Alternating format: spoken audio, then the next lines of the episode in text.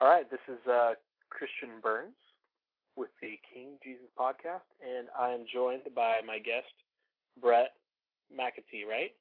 Right. Right. Okay. And uh, anyway, I I've been doing this podcast like two years ago, three years ago, and it was just me talking about stuff in the woods, and the the idea was that I was speaking from uh, from the standpoint that um, politically we're you know the founders one of the one of the calls to action during the uh, war for independence was the the call of no king but Jesus, and so kind of getting back to that idea, and also just the the idea that Jesus is already the king, and uh, kind of working from that aspect. So anyway, I wanted to start the the podcast up again. I've been I haven't done any of these for like three years, and um, I think the time is ripe for not just me talking, but to have some other guests and uh, kind of talk about the politically the political season and what's going on, and look at it so that our kids, you know, 20 years from now, can look back and say, what were my dads talking about? And then they can, you know, how did they feel about what was going on? And then we'll have this record for posterity about uh, what right. At least they'll know that not everybody was crazy. Hello. hey, Pieter's here. Hey, how's it going? Hi.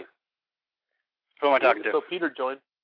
So this is um Chris Burns and Bret McAtee. Hey, Chris. Hey, Bret. And Hi, Pieter. So we actually have just been hanging out for about 20 minutes, and so I just now started it, and so Okay. um, we're going to record this and then uh, put it on the internet so people can listen to it, um, and so our kids down the road can uh, can hear what we think about politics and government and stuff. Okay. And they can't, and no one's going to be allowed to shut us up. You know, we can just say whatever. But at the same time, I'm kind of here's the other thing. I want this to be done in a way that um, I think Doug Wilson said it a really good way when he was talking about debating people. Um, debating in a way that when you're all done, you can sit down and have a beer with them and not um, be mad at each other. So Right. I'd like to use like the kind of language that if a liberal listens to this, they're not going to think, I can't believe it, they're horrible people.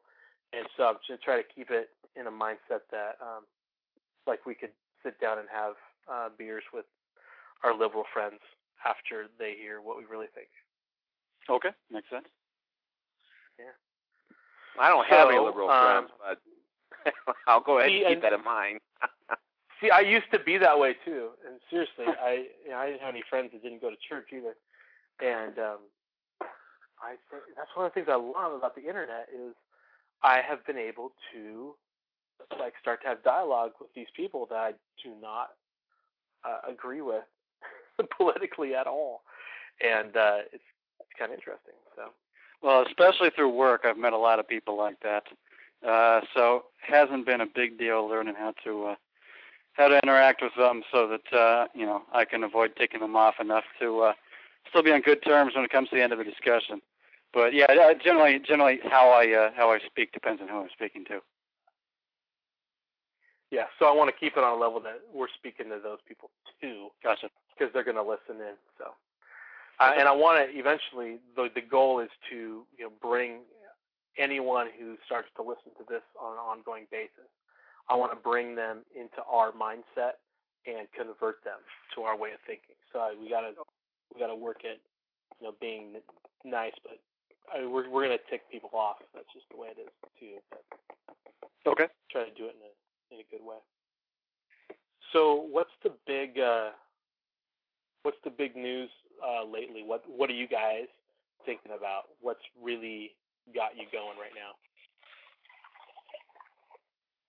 Um, uh, well, me personally, um, strikes me that there was something that I actually saw this afternoon that uh, got me going, but I don't recall what it is at the moment. But the main thing I've been thinking about over the past week uh, is uh, you know not particularly unique. It's it's the uh, the uh, Obama spending spree that uh, I've been focusing on over the past week, mainly because uh, of getting a group, a campaign for liberty group, going in our area. It's been having me thinking about that. I was just um, I was just reading about the CPAC convention, and they were talking about the uh, campaign for liberty people just just blanketing the CPAC convention with uh, with volunteers, Yeah. and how people are not really. Uh, I was actually reading a a UK article about it, and so um, they were saying that they were getting a lot of traction with people at the CPAC convention because uh, you know everything that Ron Paul's been saying has kind of been uh, true. Right. It's all come out, Right. and um, and it's all. I you think about that. Everyone in the campaign of of all the people that were running for president, Ron Paul was the only one who said about like our economic situation. This is the way it is, and this is how you fix it. And nobody else, and nobody else, it seems like, said that or even was close. Exactly. And Yeah, they're uh, not going you know, after. Uh, You know, actually, uh, uh, I see uh, uh, two main issues uh, related to that that uh, I think we need to be keeping in mind at the moment. And one is that uh, this is something I've I've really seen over the past couple of weeks. Um, all the Republicans, all the conservatives, all the libertarians, and even some of the uh, uh, you know right right-leaning uh, Democrats, um, all of them are kind of on our side at the moment. They all dislike Obama. They're all upset about what's happening with with uh, with uh, the spending and and uh, you know just out of control um, uh, government spending, which is great.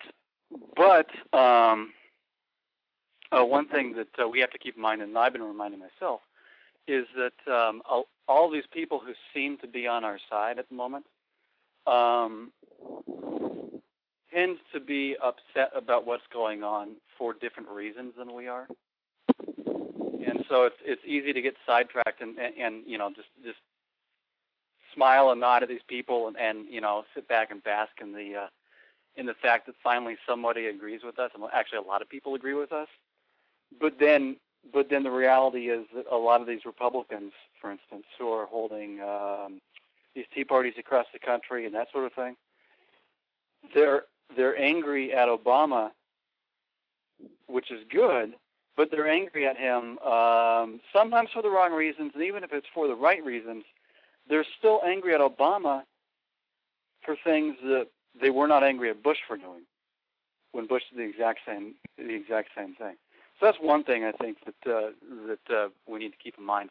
Um, the other thing is that uh, dovetailing off of that, since all these people are um, on, uh, in a way, the same side as we are at the moment, um, like you said, a lot of these people are really open and are really receptive to uh, what um, what Campaign for Liberty, what Ron Paul, and uh, what other um, uh, people who preach a uh, basically a good biblical view of government have to say.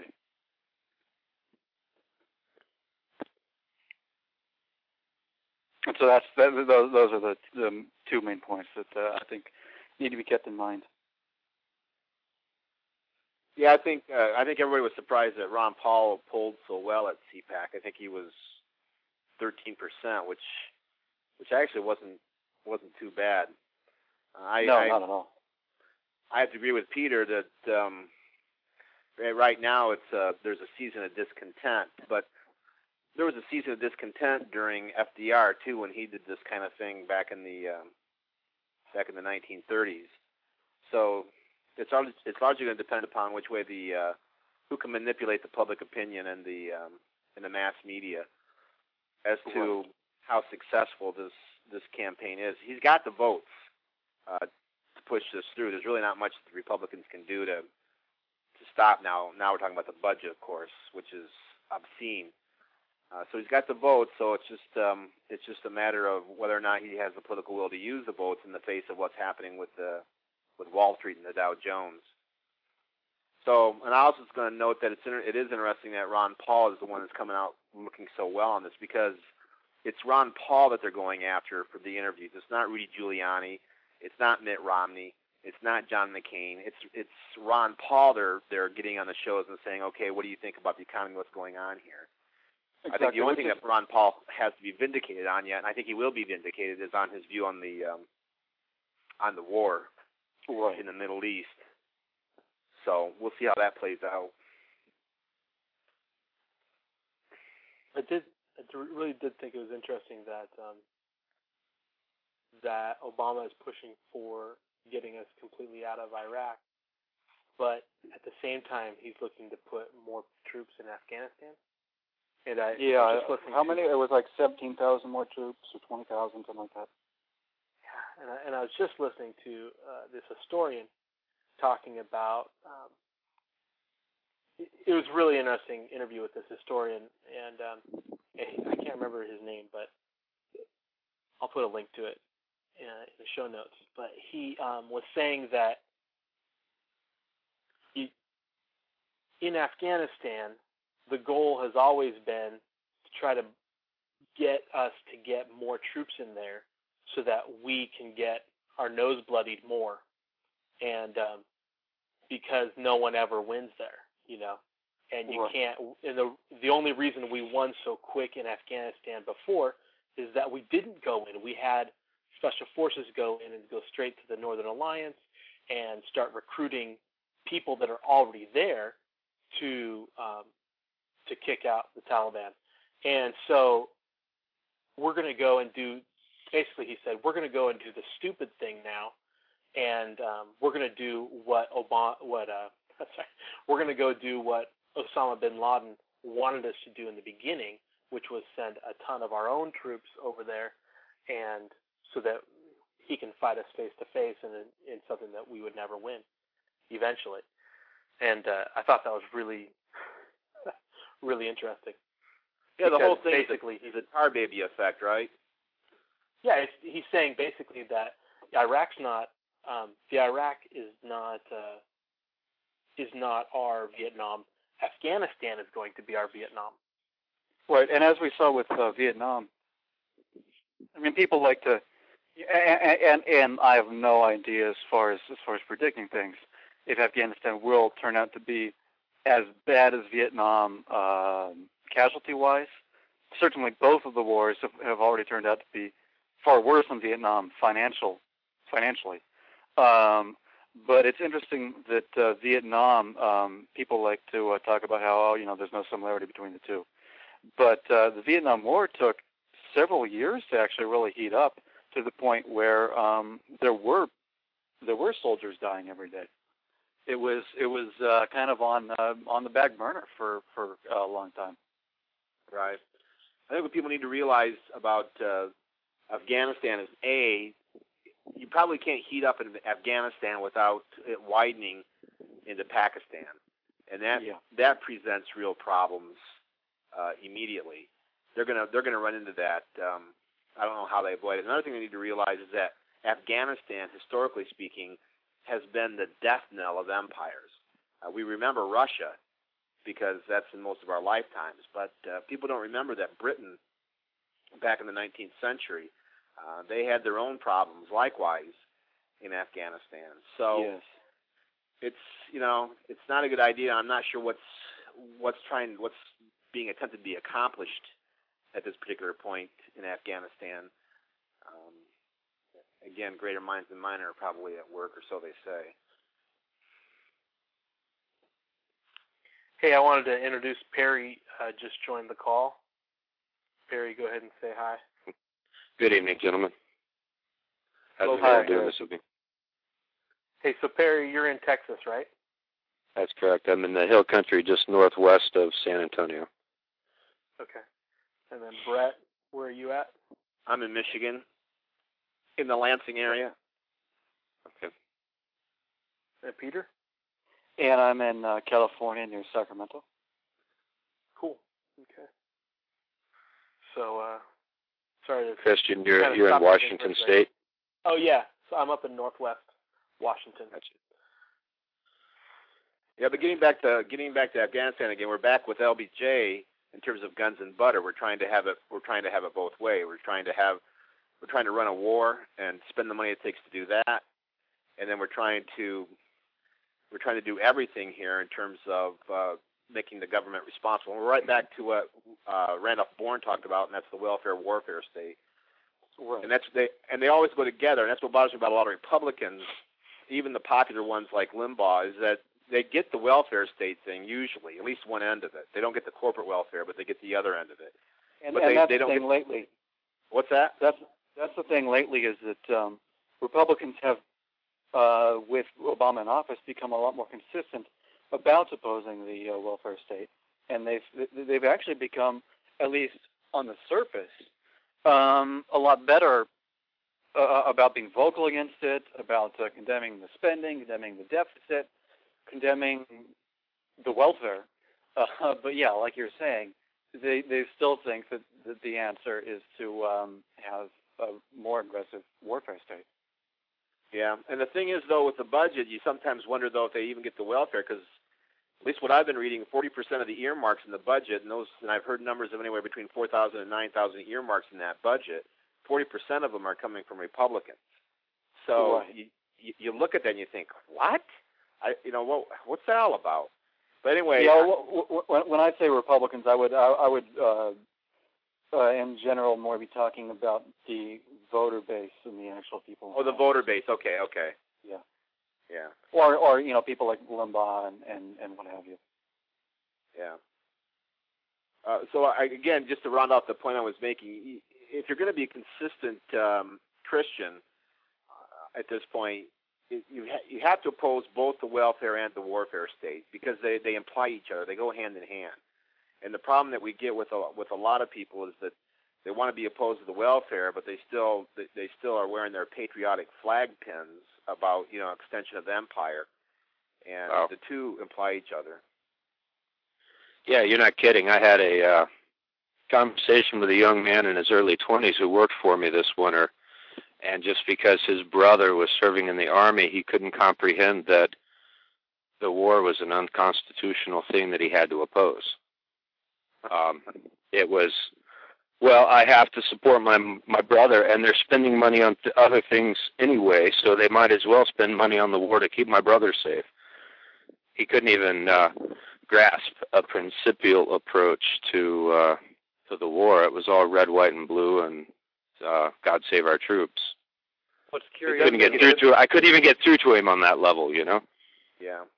What's curious is that um, I have. It, it, it, seems like a larger number of of the actual troops themselves seem to get what's wrong with the war, and to understand that um, that um, they're not over there to uh, fight for our country's freedom, more than the people who are close to them. Uh, case in point is a friend of mine is a uh, Marine reservist, and he was over in Iraq he came back and and you know he tells all of us yeah we're not over there to do anything that has uh any anything to do with um with preserving our country's freedom. Uh we're basically just over there to um free the Iraqis and and he I don't care about doing that because they're not my people. And and uh, his family and uh friends who are mostly staunch Republicans um all continued and continue to be uh, far more uh, staunch supporters of the war than he is.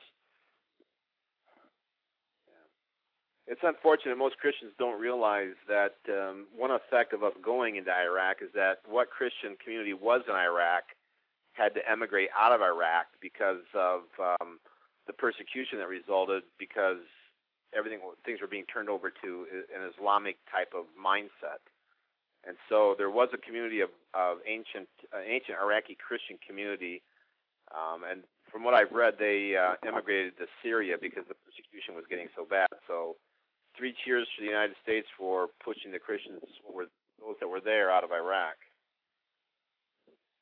Yeah, not not to contradict you too far, but I think George Grant is still working with uh, a small segment of Christians. I, I know most of them have moved, but he was trying to plan a classical Christian school called the School of the Medes and the Persians.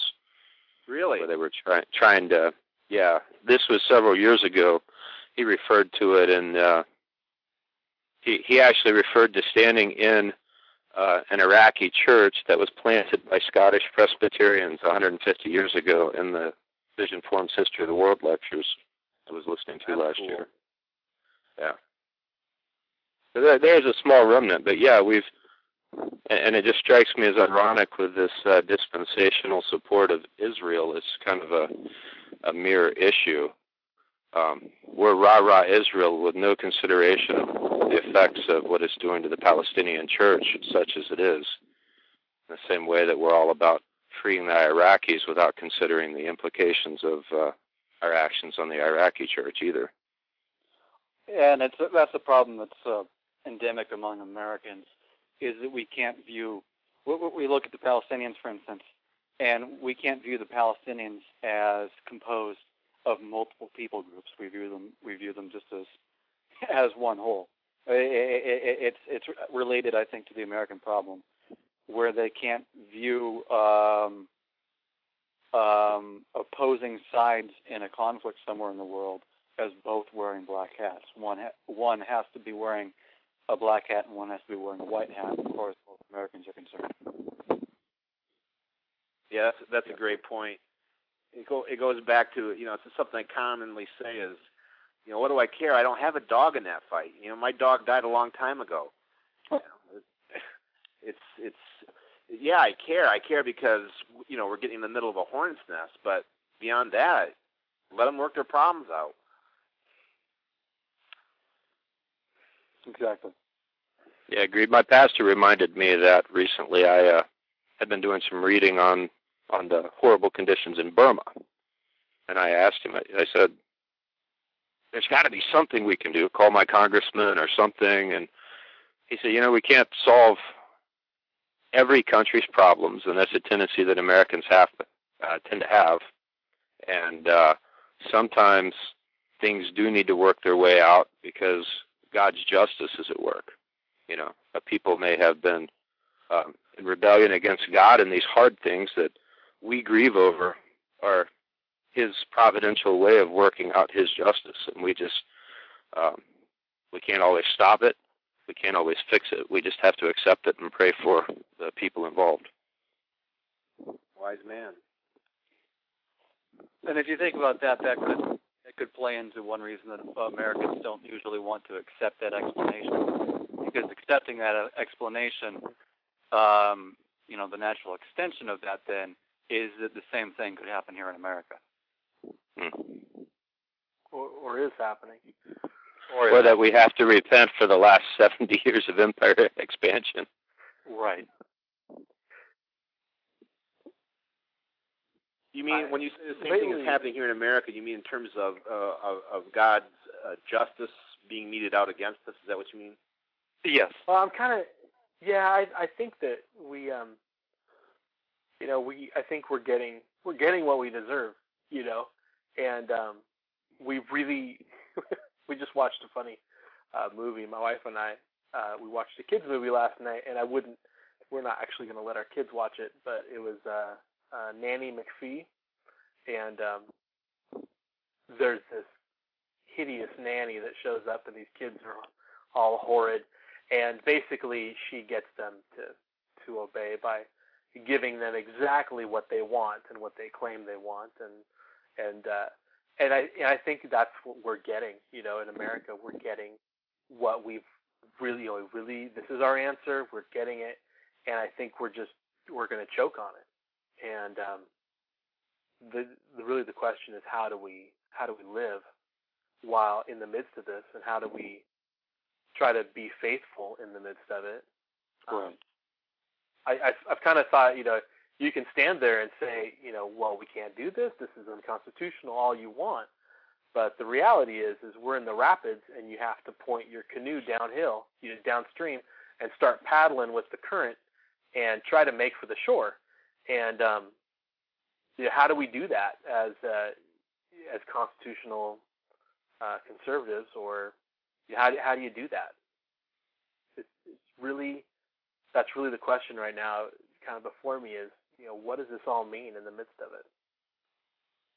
Well, for pastors, what it means you have to introduce biblical concepts on these issues uh, to to your people because our people aren't getting it. They're not getting anyplace else, right?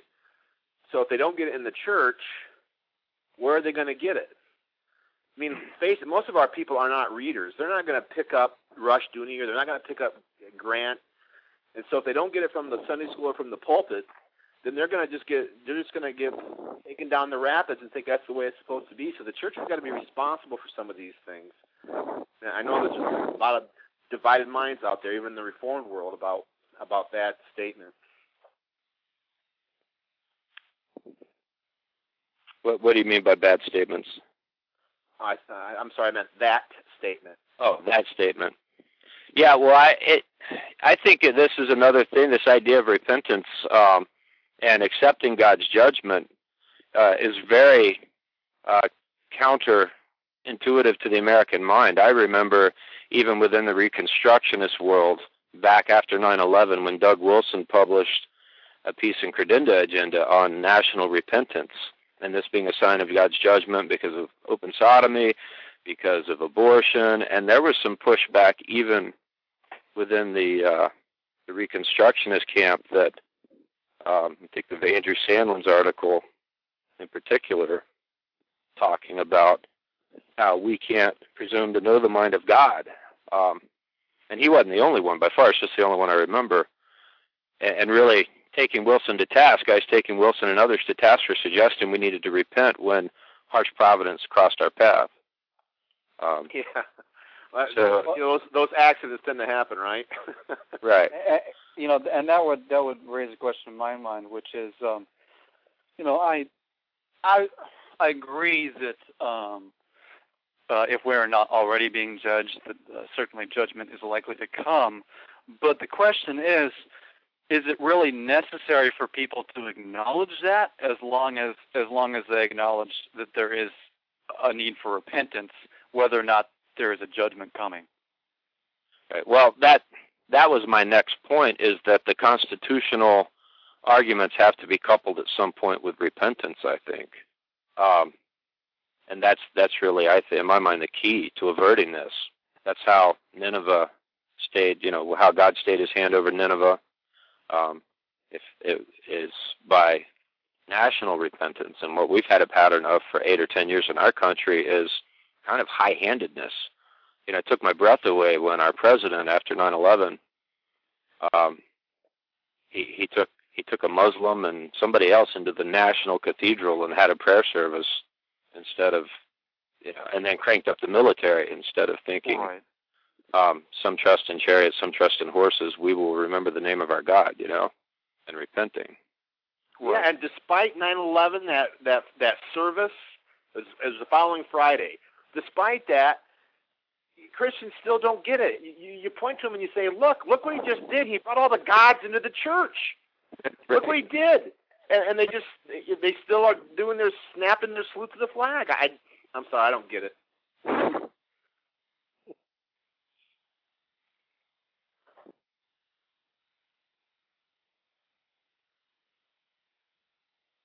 Well, I think one thing that's going to be tough for the church, and I'd love to hear your guys' thoughts on this, is I know by and large my my uh, grandparents' generation. I'm I'm in my mid 30s. My grandparents' generation was the the Roosevelt generation.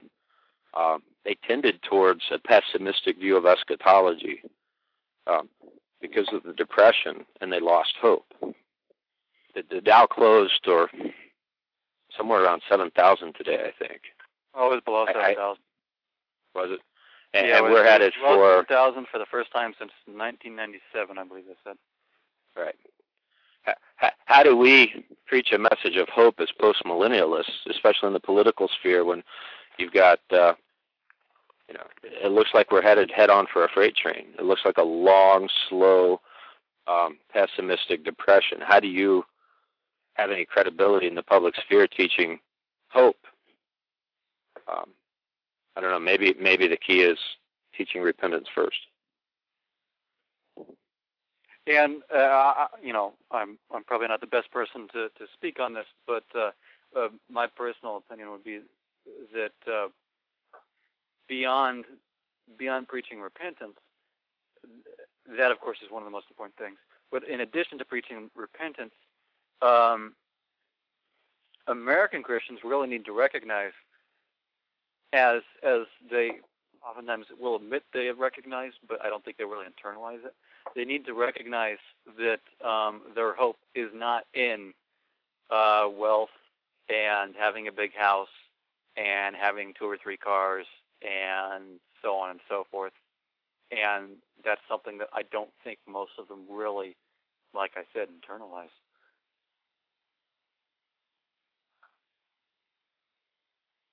I think I kind of think it's just living in a manner that's not pessimistic. You know, living uh, with joy in the midst of it.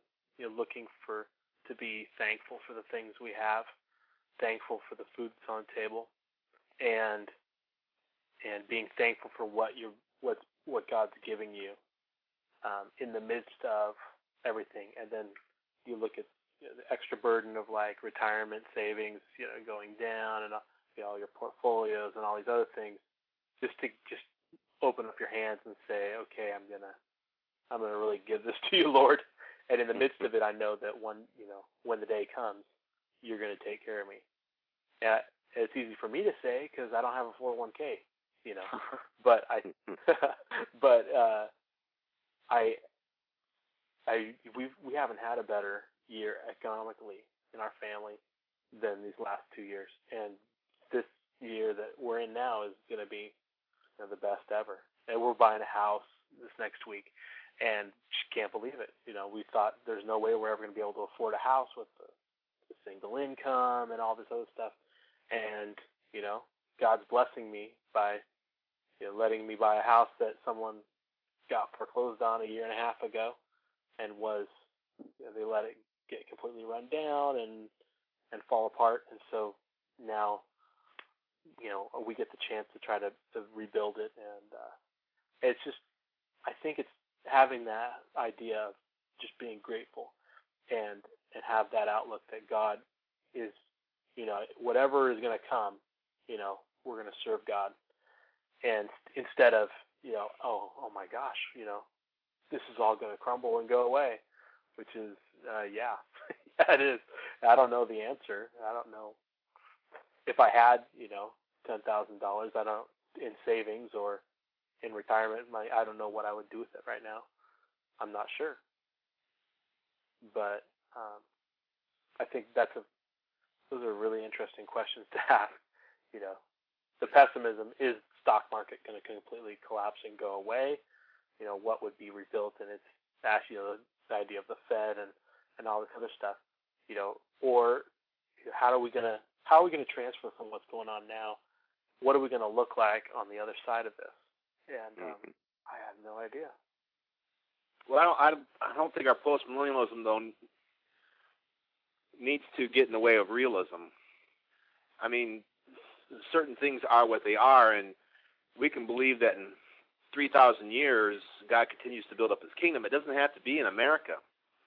You know, Rome fell. There's no reason there's no reason why we can't. I'm not saying we're going to, but postmillennialism doesn't require me to think that America is going to be the vehicle in my generation or even my children's generation of God ushering in the kingdom. It may come in another land at another time.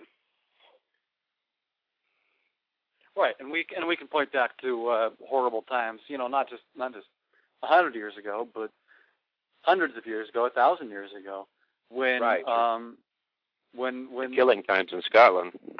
Exactly. Right. When when when people went through horrible horrible things, you know, Christians were killed, non-Christians were killed, life was hard, but at the same time, the world, you know, obviously kept going on, and uh, hasn't uh, obviously hasn't ended yet, and um, these people uh, maintained their faith in God, those that were Christians, and and post millennialism is not disproved by the fact that horrible things happen to us.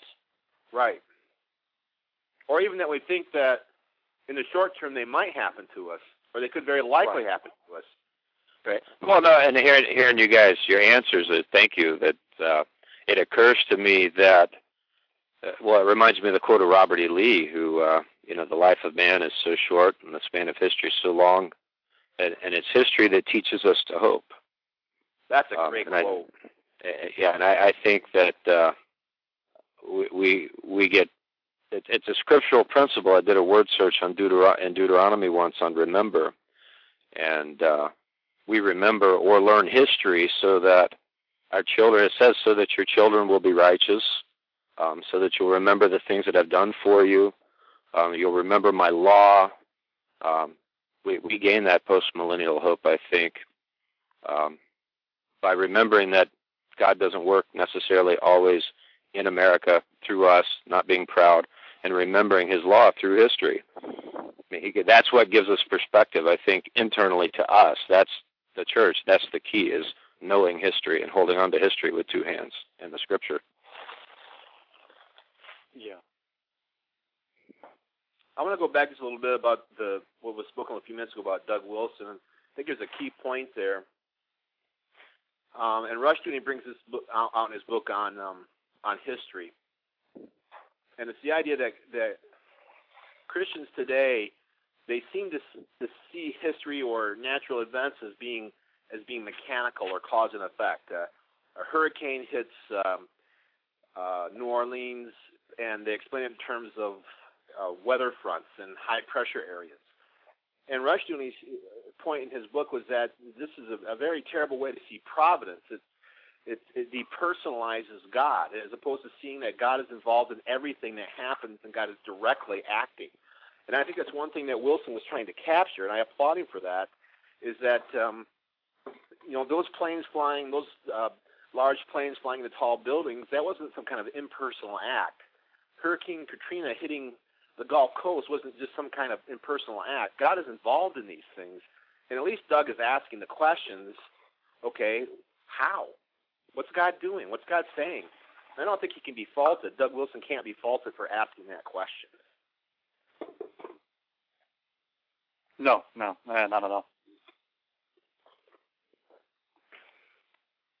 Yeah, and even a, so a statement like that is so foreign to uh, people that don't hold a hold that view. So if you don't hold the view that um, God allows this stuff for a reason, you know, because there's the oth- there's the opposing view that you know the devil's at work, you know, and God's hands are tied, and you know we have to oppose the acts of Satan as much as we can, and and uh, which yeah, that's where where I was at the time of 9/11 was you know that kind of that kind of thinking, but um,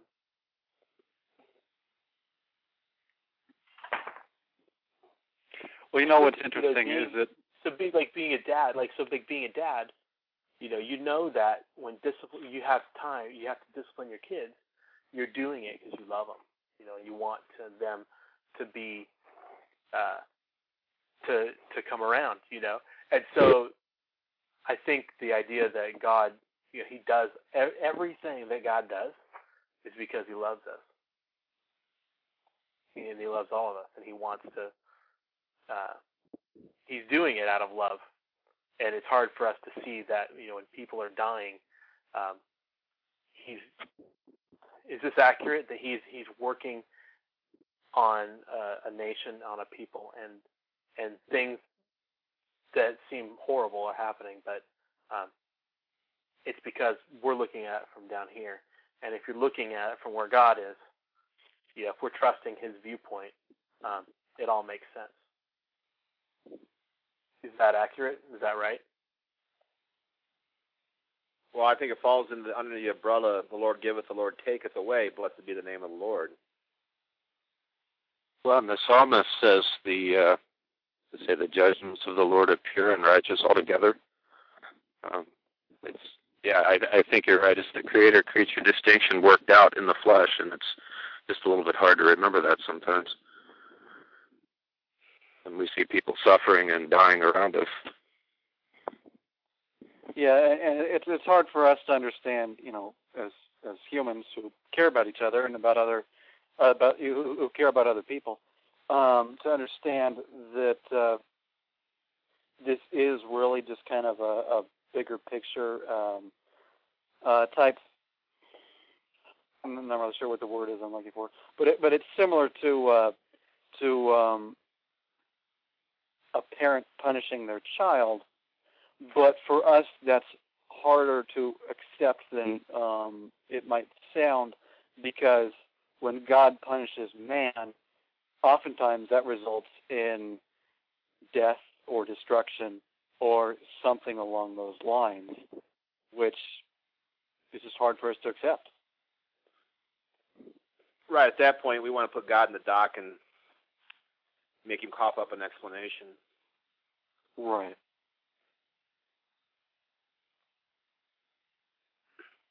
Yeah, but we we really need to cultivate uh, attitudes like Job's and King David's that we see modeled in the Scripture. I was reading uh, last week, I think it was, the story of David arrogantly ordering a census of the people. The word of the Lord came to him, and he said, "I'll, I'll give you three choices." And uh, it was uh, to be made. I think it's to be made a mockery of by man in front of all of Israel, or to be chased by man, or to fall into my hand. And David said, "Lord, don't let me fall into um, the hand of man, but let me stay. You know, let I, I'm afraid to fall into the hand of man." And uh, thousands of people died in Israel. And David repented and acknowledged, I believe in that story, that uh, you know God knows what He's doing. He's done justly. I've sinned. Blessed be the name of the Lord. Um, and similarly to to what Job did. But uh, it's certainly not a natural reaction, is it? Not at all. So, what are you guys going to do with your um, with your portion of the stimulus package? My welfare check. yeah, you're going to go out and buy a, a car and stimulate the economy, or are you going to what are you going to do with it? Now, which check are exactly are we talking about here? The check we're going to get, you know, and we're going to spend almost a trillion dollars in, in stimulus. I figure each of us have a piece, and I just want to know what your what your plans are. Oh, that that check, that check. Uh, yeah, you know, a new car would be nice. Maybe you can pay those California taxes. That's probably what a large chunk of mine will go to.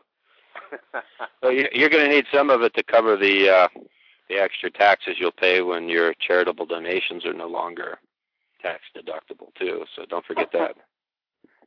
well, you know, yeah, as as a uh, independent contractor, I'm uh, I don't I'm not subject to withholding, and so come April 15, I actually have to send a nice big big check to the government. So maybe that's where that's where part of my stimulus check will go. Now, who was that? Was that Pieter? Yeah, that, that that's Pieter. Okay. Well, obviously, you know, going back to that issue, you can't. It, it just confounds me the Keynesian approach that for every dollar you spend, you'll generate a dollar fifty in the in the market or in the economy. If that were true, then why wouldn't we spend a trillion dollars every year? Exactly, as uh, Rick Santelli said. Oh, did he say that? Yeah, he said that. He said uh, he, if if uh, the uh, multiplier of our expenditures is, is anything above one, then you know we should be spending a trillion dollars every day. Because yeah, I because mean, I just wish somebody would explain it to me. I, I I don't know how smart people come up with this stuff. Yeah, I, I'm. I mean, you know, maybe maybe if I'd studied economics more, or which unfortunately, uh, you know, I'm I'm in the process of doing, but I have not actually formally studied economics very much uh, at this point.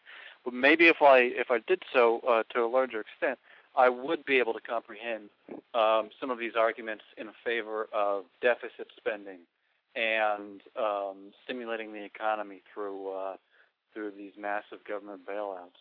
But at, at this point, I, I simply don't understand it. You probably took too much logic or something. I mean, my understanding is that we're in this mess because we spent money individually that we don't have, so we're going to get out of it. They say by spending money corporately that we don't have. It's a little mystifying.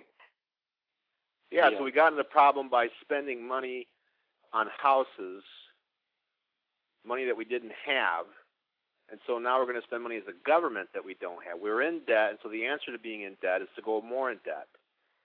It didn't, you know, they, in in Jim Jim Powell's work on um, Franklin Roosevelt and the Great Depression, and, and then Amity Shlaes uh, wrote a book on the same issue, and they both they both come out at the end of their book saying, look, the Roosevelt program, this package of spending, it prolonged it prolonged the depression. And yet nobody seems to be listening to these people who've written books on this subject within the last three to five years. We're just going to shut our eyes and do it again. Yeah, uh, um, you know, I don't think people are paying attention to it. Maybe it just hasn't been publicized enough. Or, you know, it could simply be that it has been publicized enough and, and people are, are, are willfully closing their ears to it. But uh, what was his name? Henry Morgenthau, uh, Yeah. who was uh, the Treasury Secretary under FDR for actually FDR's entire presidency. Um, uh, in the late 30s, I believe it was, uh, said, yeah, you know, we've we've tried spending, uh, we've we've spent and spent and spent until we can't spend anymore, and it just doesn't do anything. It, it has no effect. In fact, you know, that makes things worse. And Yeah, he, and the he breathtaking- admitted. Well, I was just going to say the breathtaking thing is if as you listen to um, the economists who are talking as if they know something about how to fix the economy on NPR or the, any of the mainstream media, everything I keep hearing over and over like a mantra is Roosevelt's problem was he didn't spend enough soon enough. and, and it takes my breath away, the ignorance of the statements. And it makes Yeah, me they- tremble because what are they going to do if they have their way, you know? Yeah, it's the same thing they say about Japan, right? Japan becomes the model in the 90s, and the thing they keep on saying about Japan is Japan Yeah. didn't spend fast enough. Right. I, I has, has anybody um, on the call seen the movie Demographic Winter yet? Yes. yeah, actually, is, is this Pieter? Yeah. Yeah, I saw it at your place when I was out there in May, actually. Oh yeah, yeah. My dad's uh, made it his personal uh, personal crusade to show it to as many people as he can. I, I just watched it about two weeks ago, and the point they made in that uh, film about the, the the baby boomers hitting the peak of their earning potential in 2009 or 2010, and then starting to decline in terms of numbers and buying power. And then they, they contrasted that with Japan, which already went cycle in the 90s um, because they didn't have a baby boom and their population was in steep decline. And then you lay over top of that the bursting of the bubble. And that starts to make me kind of queasy because by the time we our economy manages to recover, there's a, we're going to be in a declining population, which won't be able to sustain growth for a little while. It looks like if they're right. And not only won't be able to sustain growth, will be will be the ones that are looking for all those goodies being handed out by Uncle Sam. Right. So this begs the question: Let's assume that these people are smart, that are doing all this, and that let's assume that they know that this isn't going to work. So then the question would be, well, then what are they trying to do? I think they really believe that it would work. I think they so, huh? really, I really do. I really, I really think. Well, either they believe it's going to work, or um, they're good. They believe that it's it's a necessary. Uh, it, it's a 50-50 shot kind of thing. I, what did Biden say? Did he say that it was like a there's a 30% chance that it won't work? Yeah, if we do everything yeah. perfectly right. And then so I heard someone, t- you know, comment on that and say that he was probably, you know, putting it nice and low, but he probably thinks it's a 50-50 shot. And because that, that's the only thing they have to do, like it's the only thing they know, and I think they really believe they believe it. I think they really believe it, and um, that's what's really scary is they in, in their world they honestly believe this is what it takes to fix it. And and which means they have no idea. And um I I've been listening to some uh, podcasts with um this uh it's I can't remember the name of the guy, but the the podcast is called Econ Talk, um, and he uh he's an economist and he interviews different economists, and um they just you know they're laughing at this, going, you know, yeah, they one whole interview with this guy who's um Kenyanism uh, guy it, explaining how it all you know how the how it works and if you spend a dollar you know at the at the restaurant you know it helps to employ the waitress. She goes and spends money. And how you know the the goal is for you to do things that are not in your personal self interest the goal is to get you to spend money so that others can have. And uh, instead of saving up you know because if you start to hoard and save and make you know live you know so your whole personal family's economy is healthy you know you're taking money from other people it's just it's so it's like everyone acting in the interests of everybody else by by just taking it all right to the line and spending as much as you can afford to spend. It's crazy. Yeah, there's, Whoever thought that maxing out your visa would be so noble? And so this, this guy, uh, the there's guy an who's elder. doing the There's an elder. the guy who was doing the interview, uh, you know, obviously disagrees with the guy who was he was interviewing, and so you know, another interview later with somebody else, you know, they're really talking about what we really need to do is let the market work, let people, let these organizations fail, so that new organizations can rise from the ashes, and can, in, but instead of propping everything up the way they are, it's just ridiculous. And so there's You know- there's smart people out there that know how it's going to go or it should go. And the question is because it's being um, tainted with all this, we don't know how it's going to go. You know, Clint Eastwood. Uh, I, I didn't watch the clip, but I saw saw a headline. Uh, he was on I don't know Jay Leno or or uh, uh, one of lit, lit, one of the late night uh, talk shows uh, a day or two ago, and uh, he basically said that same thing. And uh, what what was interesting about the way he said it, though, is is he pointed out that um, uh, Studebaker and Packard and and these other car companies, they failed. They were these big, huge name car companies that you know were were were giants of the industry, and and they failed, and nobody bailed them out, and our country survived just fine, and came back with with new companies that did it better, and and that's something that people people just uh, you know don't seem to realize. Yeah, the unfortunate thing though is that money is that people think that money is going to the car industries, but it's not going to the car industry. It's going to the unions. That's what that money's all about. That's payback. That's payoff by the Obama administration uh, Yeah. to that constituency. Although I realize Bush their, gave a lot of money too. but they're trying to shore up their um by by keeping them strong and by by helping them to not fail. Then they're keeping uh their union base alive because Right. the more union you have, the the more chance that you're going to keep that you know, keep winning elections for the Democrats. It's really it, it's so funny because like it's so obvious. You're not calling this payback, and you know it seems like liberals can't see it. It is oh no no no you know it's lib you know the unions are about you know making sure that people are taken care of, but it's all in their own self interest.